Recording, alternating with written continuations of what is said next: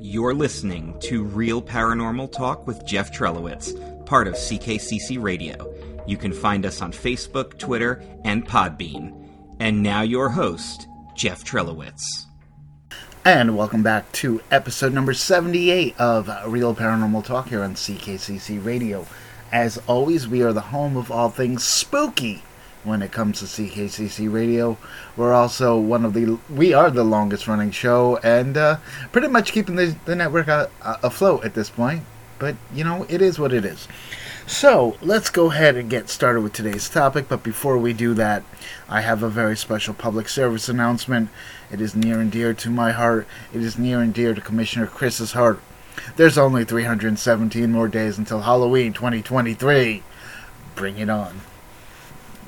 All right, a few weeks ago, I talked about a couple new experiments that I plan to use on future ghost hunts and where I got that idea. It's from a show on Netflix called 28 Days Haunted. And I wanted to go ahead and talk a little bit about the show itself. It's an interesting concept that was apparently the uh, brainchild of the Warrens. Now, anyone who knows anything about the paranormal you know about Ed and Lorraine Warren. They are the godfather and godmother of all things paranormal. They've investigated everywhere spooky, from The Conjuring to the Amityville House to thousands of other places. So if you know paranormal, you've heard of the Warrens. As you may or may not know, neither of them are with us anymore, unfortunately. Uh, they did start an organization that is now run by their son in law. And one of the things that they always talked about was the fact that, yeah, you can go in and investigate a place for an hour or a couple hours here and there. You're not going to get the gist of the place. You might learn a little something here and there. And I get exactly where they're coming from. But for you to truly understand a place, and to pierce that veil of whatever's happening, you have to spend time there. Now, it's not something that, you know, every person can do because they think that if you spend 28 days straight in one place, you're going to completely understand it. Well, I don't know about you.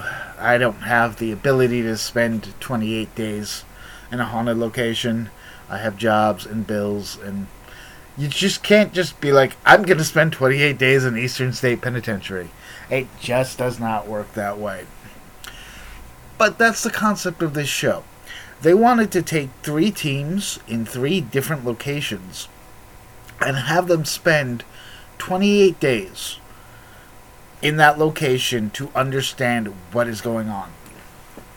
Now, I understand paranormal shows are not for everybody, just like, you know, I understand that this show itself is not for everybody.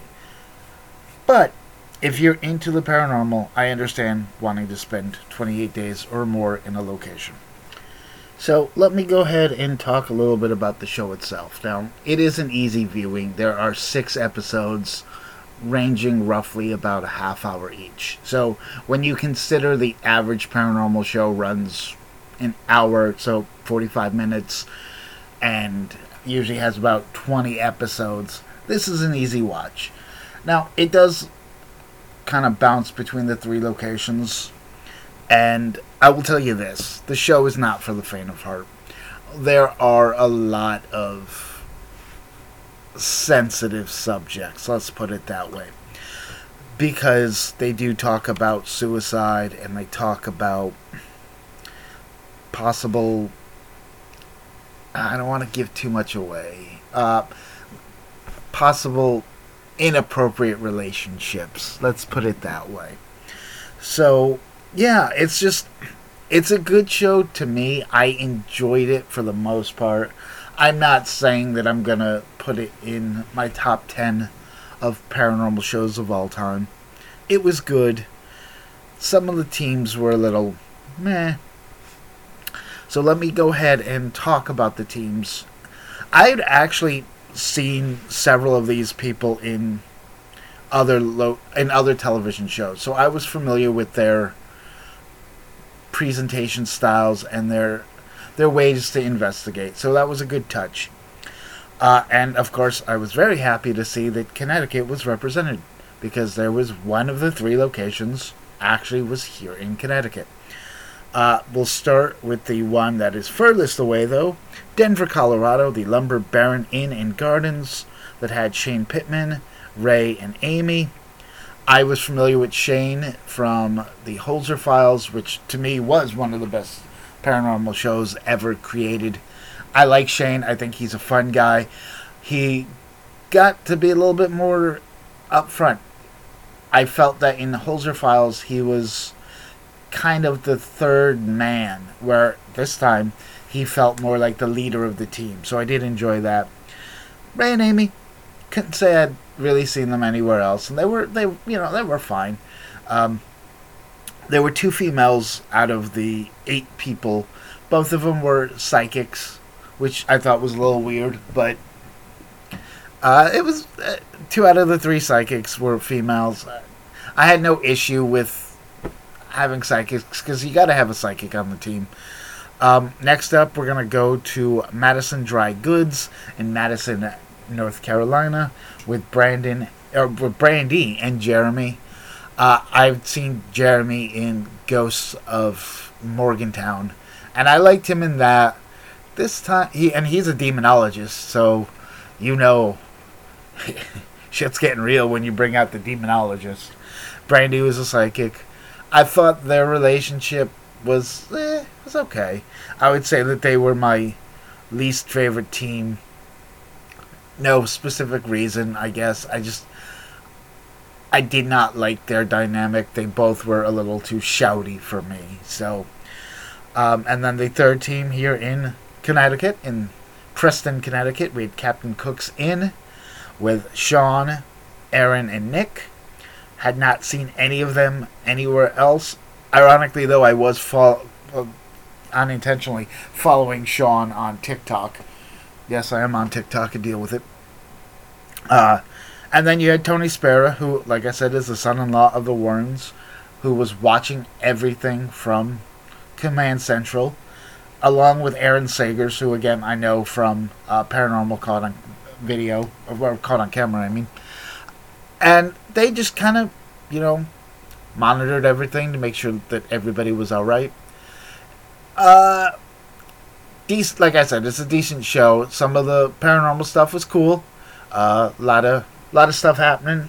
And again, when you're in a location for 28 days, you sleep there. You have no outside connections. You had to give your cell phone away before you started. So there was just them and the team. They didn't even know where they were going, which again adds to the spooky level of it. The show, like I said, is on Netflix. You can watch it if you have Netflix now. Uh, some of the reviews were not very nice, but then again, I don't think a lot of people truly understand or follow the paranormal. So, if you're not a fan of the paranormal, you probably shouldn't be reviewing stuff because it just seems disingenuous. You're not going to give it a positive review, so uh, why bother? Why, you know, there's already enough negativity in the world out there. So, um, will I watch season one again? Probably not. You know, I will go back and watch old episodes of Ghost Hunters or Ghost Adventures or, you know, any of the Josh Gates shows high on the rewatchable level.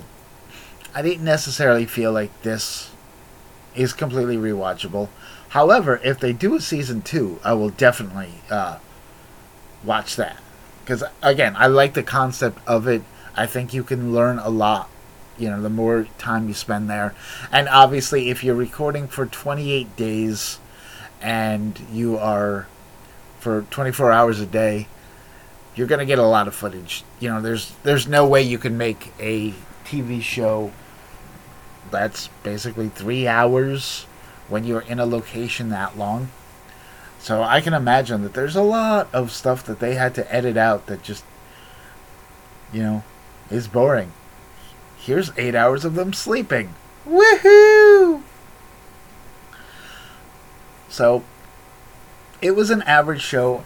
I, I like I said, I did enjoy some of the new techniques. Like I said, the uh, candle and the mirror techniques, which I would not have thought of on my own. So good for them for coming up with something new.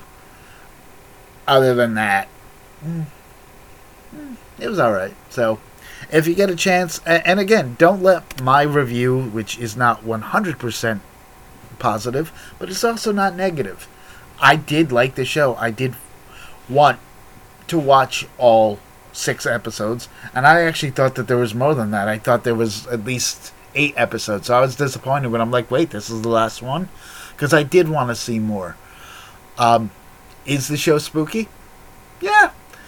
Uh, was there a lot of unnecessary drama that seemed to happen at the exact same time in all three locations? Yes, and that was that to me was the worst part of it was the timing of it all. But again, what do I know? I wasn't there, so if you get a chance to check out 28 Days Haunted on Netflix, I do recommend it, especially if you are a fan of the paranormal. And if you're not, what are you doing listening to the show? Not that I'm complaining. Listen, listen all you want. So, I do want to thank you for listening to this episode of Real Paranormal Talk here on CKCC Radio, and have a good one, everybody.